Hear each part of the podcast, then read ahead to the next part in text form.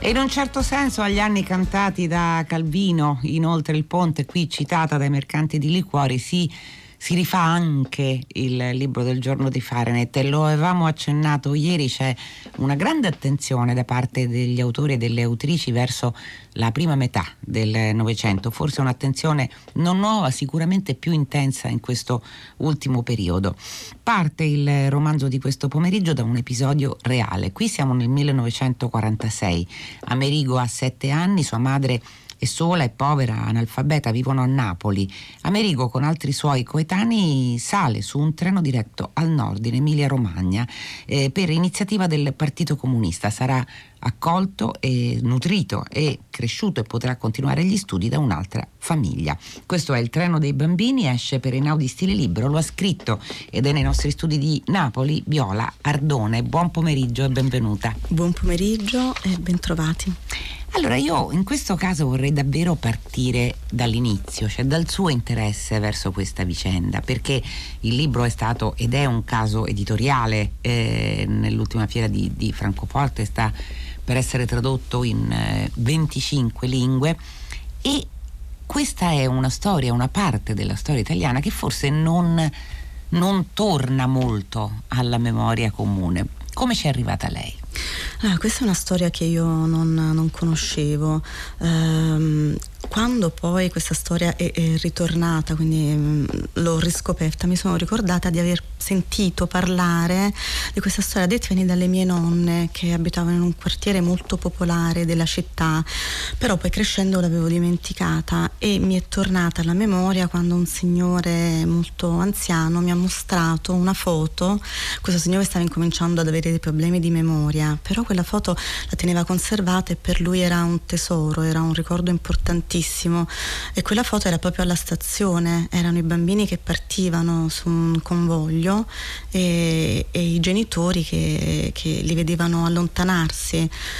E a quel punto ho sentito un forte desiderio di scoprire se eh, questa avventura era stata del singolo o aveva riguardato più persone ed era stato proprio così. Per me è stata una scoperta perché ho scoperto che solamente da Napoli sono partiti tra il 45 e il 51-52 circa 10.000 bambini e pare che ne siano partiti 70.000 da tutto il meridione, dalla Puglia, anche da Cassino, quindi dalle zone che erano state più devastate dalla guerra in questo tentativo di, a me viene da dire, di salvare una generazione e, ehm, e quindi le due cose insieme, eh, il fatto storico che è rimasto quasi come un fiume silente nella nostra storia, nella conoscenza dei fatti storici e dall'altra parte l'emozione privatissima di quel bambino e di quella madre costretti a una separazione necessaria ma dolorosissima. Come, perché venne presa l'iniziativa? In realtà nel romanzo eh, i personaggi che lei ha scelto, a cui ha scelto di dare risalto, lo spiegano molto bene. Noi conosciamo già nelle prime pagine Maddalena Criscuolo che è stata una partigiana, fatto, ha salvato il ponte del rione Sanità, racconta perché i tedeschi lo volevano far saltare in aria e eh, conosciamo le donne e, e, gli uomini, anche i giovani uomini del, del Partito Comunista che che provano a spiegare certamente non senza discussione al loro interno, quando Amerigo si rega con la mamma in questo edificio dove appunto deve, la madre deve firmare per acconsentire alla, al suo allontanamento, al salire su quel treno e arrivare in un altro paese, in un'altra famiglia che lo accoglierà, c'è anche questo giovanotto che nei corridoi parla di, di questione meridionale, Amerigo è un bambino, gli dice ma perché è così dispiaciuto questo povero signore sulla questione meridionale? Eh, io ho cercato di mm, eh, ricreare il, il, tessuto di quell'epoca a me chiaramente ignota eh, con uno studio molto preciso su tutto quello che sono riuscita a trovare e mi è piaciuto ehm, eh, riuscire a coniugare l'elemento di, di, fantasia, l'elemento di creazione della trama e dei personaggi con personaggi che realmente sono stati in quella, in quella cosa, in quel momento. E in particolare il giovanotto biondo che si preoccupa tanto per la questione meridionale ispirato a Guido Piegari di cui scrive molto bene Ermanno Rea, sia in Mistero Napoletano sulla morte, sul suicidio di Francesca Spada, sia nel caso Piegari. E, e, e Piegari era una voce che dissentiva dalla, dal, dalla linea principale del Partito Comunista dell'epoca e che quindi venne allontanato e quindi mi premeva che nel libro fossero presenti tutte le voci, quelle del bambino, quelle della madre, quelle dei, delle varie anime anche del Partito Comunista Napoletano, perché poi furono le donne del Partito Comunista dell'Unione Donne Italiane che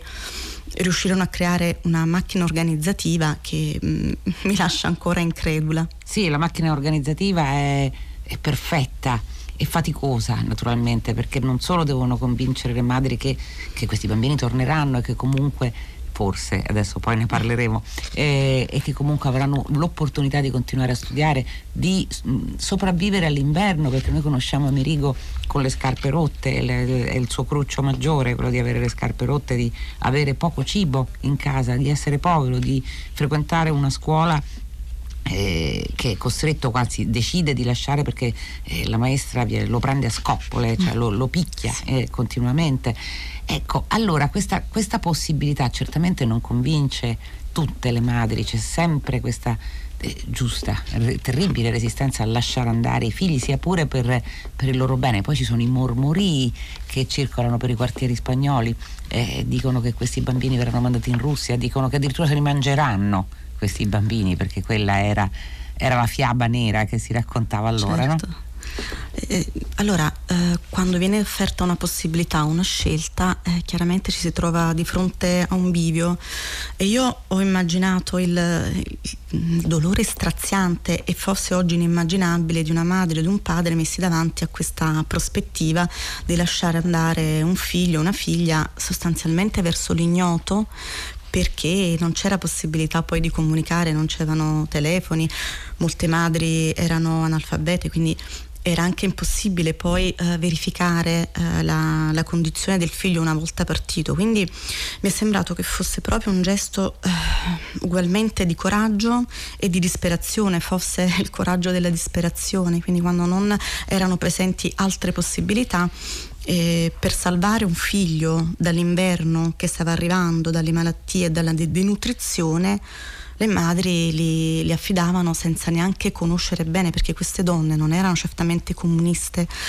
e anzi probabilmente avevano paura di queste dicerie, ma nonostante questo molte di loro lasciarono andare i figli.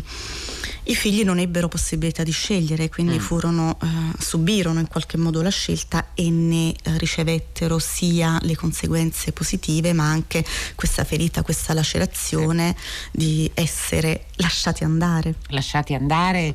c'è una scena bellissima che lei racconta al momento della partenza di questi bambini. Amerigo è, è abbastanza spensierato in verità, mm. eh, poi altre saranno le, le, le, controversie, anche i dolori e le divisioni che eh, la, la, vita e il suo racconto gli, gli, riserverà. C'è una scena bellissima quando i bambini vengono lavati, puliti, nutriti, rivestiti con abiti nuovi e caldi, hanno dei cappotti perché devono andare appunto verso il nord e quando sono già saliti sul treno quasi tutti lanciano i cappotti ai genitori, per chi ha fratelli più piccoli o più grandi, perché questo cappotto venga dato a loro, ma anche a Merigo che non ha che non ha fratelli lo lancia verso la madre. Sì, è quasi diciamo, una catena di virgolette, solidarietà, eh, nel senso che loro supponevano di andare verso un luogo, diciamo, una specie di paese delle meraviglie dove avrebbero avuto tutti comfort e quindi a quel punto il cappottino, eh, per quanto prezioso e probabilmente mai avuto, viene lanciato dal finestrino alle mamme in base a un accordo eh, che c'era stato precedentemente. Quindi questo legame tra madri e figli eh, Amerigo non ha fratelli, e, ehm, però decide ugualmente di affidare il suo cappottino alla madre sperando che poi le, se ne possa fare una giacchetta per l'inverno. Ecco, eh, comincia davvero un'altra vita. Merigo ha due compagni di, di, avventura che però poi perderà appena arrivato perché ognuno viene affidato ad una famiglia. Ecco, Amerigo viene affidato a una donna sola, una militante bravissima, peraltro si chiama Derna, eh, è una delle donne che è un'attivista sindacale. Eh, scopriremo poi nel prosieguo della storia eh, quanto Derna rivendichi una posizione importante per le donne dentro il Partito Comunista, donne che avevano combattuto con i partigiani, che avevano eh, compiuto azioni eroiche e che appunto vengono messe ai margini, quindi lei va a toccare sempre con, con la grande delicatezza che contraddistingue questo romanzo anche quella questione sì, eh, anche il personaggio di Derna è stato ispirato, infatti il nome mi piaceva tantissimo di questa donna, da Derna Scandali, che è stata eh, forse una delle prime donne sindacaliste. Eh, io ho fatto un lungo studio su di lei e quindi ho voluto anche omaggiare questa figura di donna, anche se chiaramente poi eh, nel romanzo eh, la sua storia è completamente diversa e, e, quello che ho trovato è proprio la, la, vita anche dura di una donna a quell'epoca nel Partito Comunista perché eh, alle donne eh, erano eh, le donne erano relegate in ruoli di mh, assistenza all'infanzia, assistenza alle donne, alla maternità, all'istruzione però a loro non era eh, poi riconosciuto un ruolo invece politico di primo piano. E quindi nella sua carriera di sindacalista lei anche Derna alla fine ha dovuto rinunciare a qualcosa, sia la mm. Derna storica che quella del romanzo, cioè a una vita, a, agli affetti, a un matrimonio, a dei figli, perché votata alla politica e quindi mh, mm, tutta compresa in questo ruolo è comunque una madre, diventa una madre per sì, Americo, una madre sì. non biologica, naturalmente non di carne, sì. però una madre di spirito eh, tra le migliori che si possano avere, direi lei e sua cugina Rosa con la sua famiglia, il marito Alcide che eh, costruisce strumenti musicali e che davvero aprirà ad Americo una strada impensata fino a quel momento. Sì, Amerigo scopre di avere una,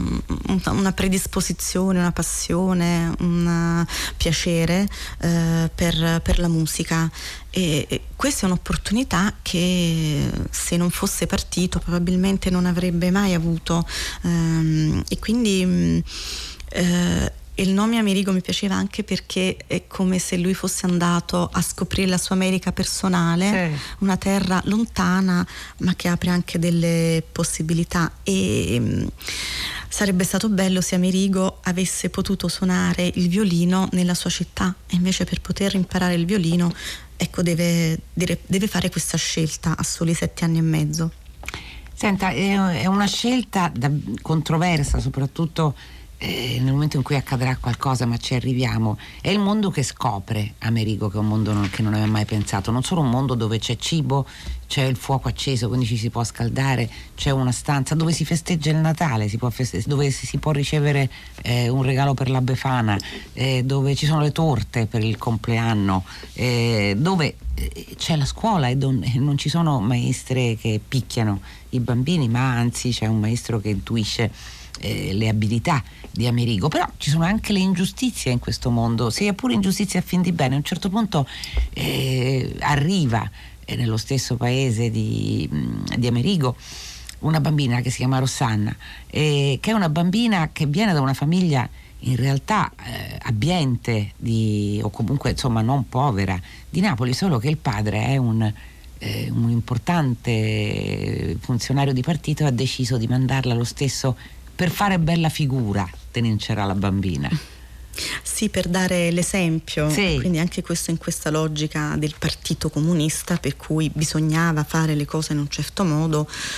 anche operando una, una violenza, eh sì. in questo caso sulla bambina. Mi piaceva che ci fosse questo confronto tra Rossana che non ha bisogno di essere lì e Amerigo che ha bisogno di essere lì, quindi sono tutte e due nella stessa condizione apparentemente, ma in realtà sono in condizioni estremamente diverse e questo Amerigo lo intuisce e a un certo punto capisce che loro non saranno mai uguali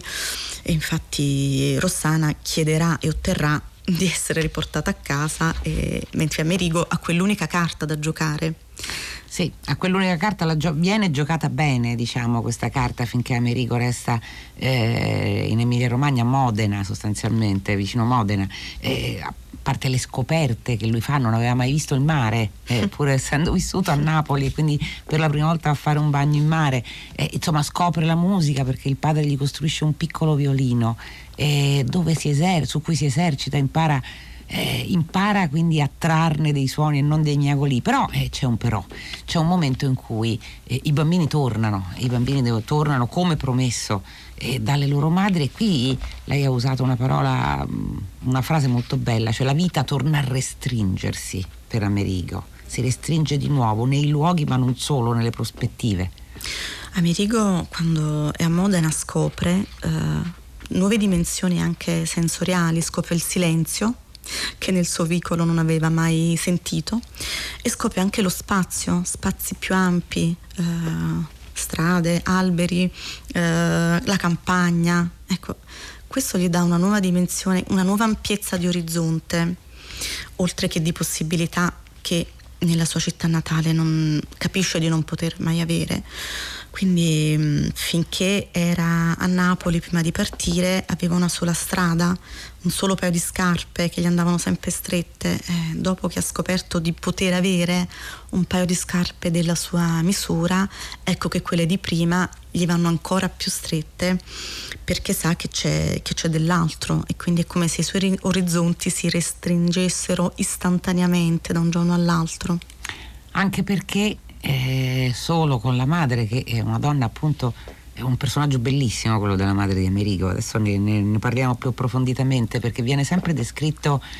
dagli occhi del bambino e poi del, dell'adulto, perché c'è anche un Amerigo adulto in questo romanzo. Ecco, lei quello che dice ad Amerigo quando torna, cioè non è tempo di violino, cioè non te lo puoi permettere, eh, non puoi permetterti di studiare matematica, cioè non, non puoi farlo, non puoi farlo perché eh, non tanto perché forse tornerà questo padre che forse è andato in America e forse tornerà carico di fortune, ma perché ecco, la vita è un'altra eh, e non bisogna sognare. Questa è la lezione durissima, ma allo stesso tempo amorosa che la madre di Amerigo prova a impartirgli.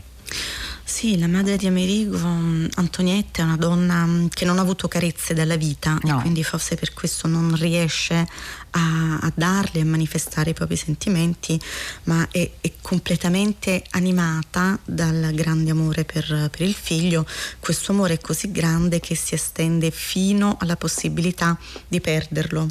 e di, di allontanarlo uh, da sé. Lei viene descritta, sì, proprio come dicevi tu, dagli occhi del bambino e quindi il bambino non riesce a capire fino in fondo tutte le parti della madre, ma um, è come se volesse sempre uh, qualcosa in più, un sorriso in più, una carezza in più, un abbraccio in più che non arriva perché Antonietta è una donna intrisa di, di realismo e di realtà. Sì, mentre Derna è una donna che non, più morbida, anche se ha avuto i suoi dolori, ha avuto perdite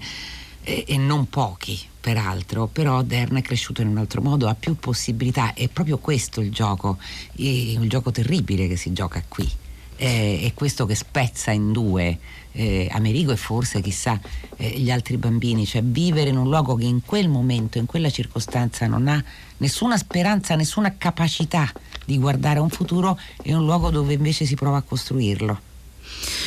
Sì, eh, la, questa è proprio la, la, dicotomia tra le due realtà. Eh, il fatto interessante poi è che mh, queste famiglie del Modinese, dell'Emilia Romagna non erano persone ricche, erano contadini, mm. avevano un po' di terra, qualche animale. Eh, però non c'era quella, quell'educazione alla rinuncia probabilmente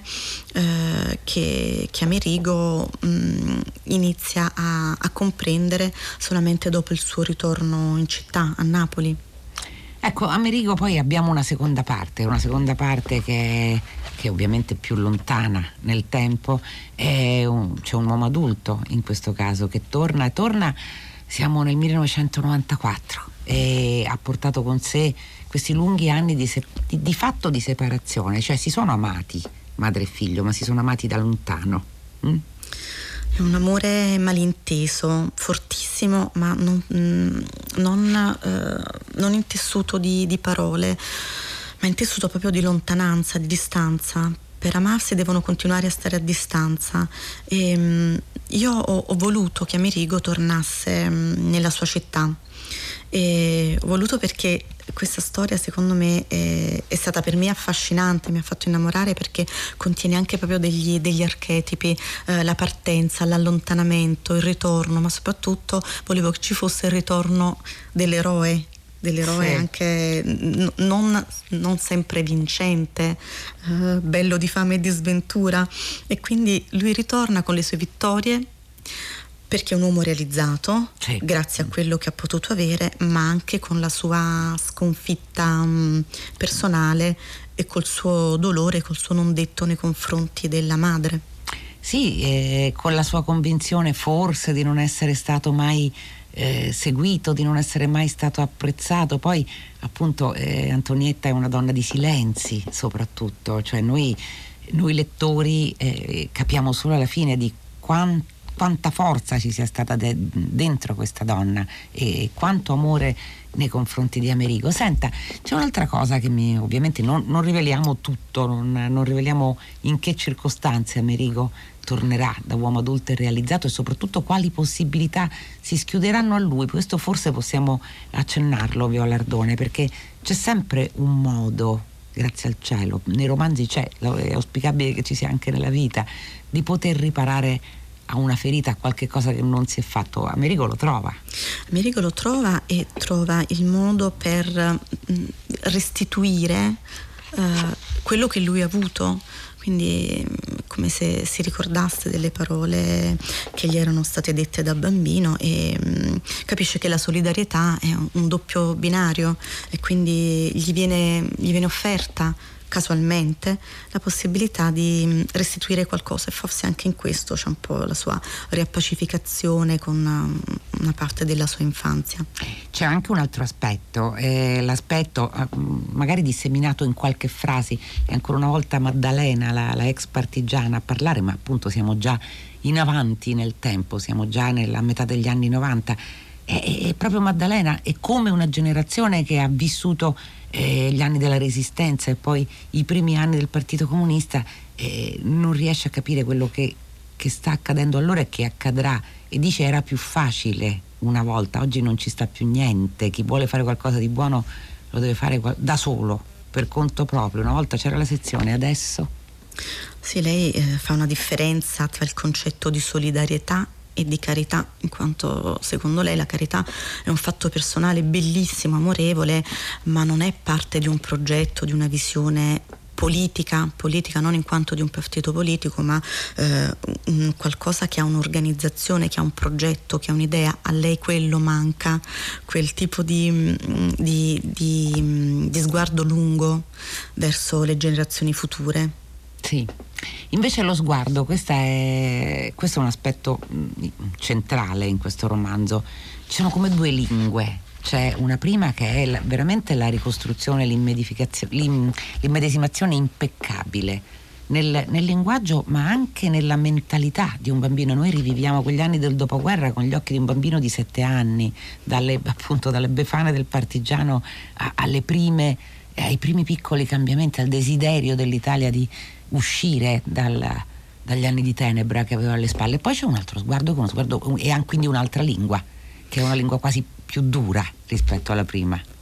Sì, e io uh, mi piaceva che nella lingua di Amerigo adulto, pur differente, risuonasse qualcosa, uh, qualche eco dell'Amerigo bambino, uh, che ha una lingua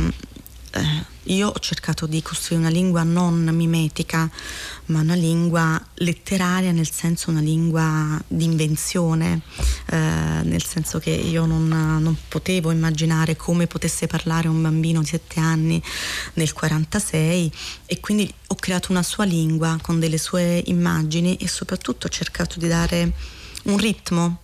a quella lingua. Uh, lui non parla in napoletano, usa delle espressioni talvolta dialettali, però il, il, ritmo di una certa napoletanità antica che io insomma, ho nelle orecchie dalle parole delle mie nonne che ho cercato di riprodurre sul foglio. Senta, eh, come è finita poi la storia della persona che teneva stretta quella fotografia nella mano da cui il libro è partito? E lui aveva questo grande desiderio di poter ritornare in questo paesino per eh, ritrovare i suoi fratelli, quelli che lui ha considerato fratelli per un periodo della sua vita e però non, non c'è mai riuscito e quindi questo per lui rimaneva un grande, un grande rimpianto e, però nel raccontarmi la sua storia è come se in parte avesse ricollegato i fili e, e, credo che adesso sarà proprio contento che questa storia sarà conosciuta da tante persone. E fra le cose belle che possono fare i libri. Grazie Viola Ardone, grazie, grazie. davvero. Il treno dei bambini esce per di Stile Libero, il libro d'esordio di Viola Ardone ed è anche il libro del giorno di Fahrenheit che per l'appunto va a chiudersi nella vigilia di quello che è il suo ventesimo compleanno che cade domani 27 settembre 2019 lo sapete sarà una giornata di festa la prima parte qui da studio insieme a Tommaso Giartosio e poi a partire dalle 17 alle 19 con Marino Sinibaldi e tanti altri eh, in diretta dal mercato eh, Traiano a Roma. Allora, eh, prima di darvi appuntamento a domani, saluti canonici eh, dalla redazione di Fahrenheit, Carlo D'Amicis, Michele De Mieri, Laura Marinelli, Clementina Palladini, Daniela Pirasto, Laura Zanacchi, Benedetta Annibali, in regia Susanna Tartaro che cura il programma e Luciano Panici alla alla console ed è anche un modo per ringraziare tutti i redattori e tutti i tecnici che in vent'anni si sono avvicendati, anche i registi che si sono avvicendati qui a Fahrenheit. L'appuntamento domani alle 15 su Radio 3 e, e anche dal vivo, come detto nella seconda parte, linea eh, a 6 gradi. A domani da Loredana Lipperini.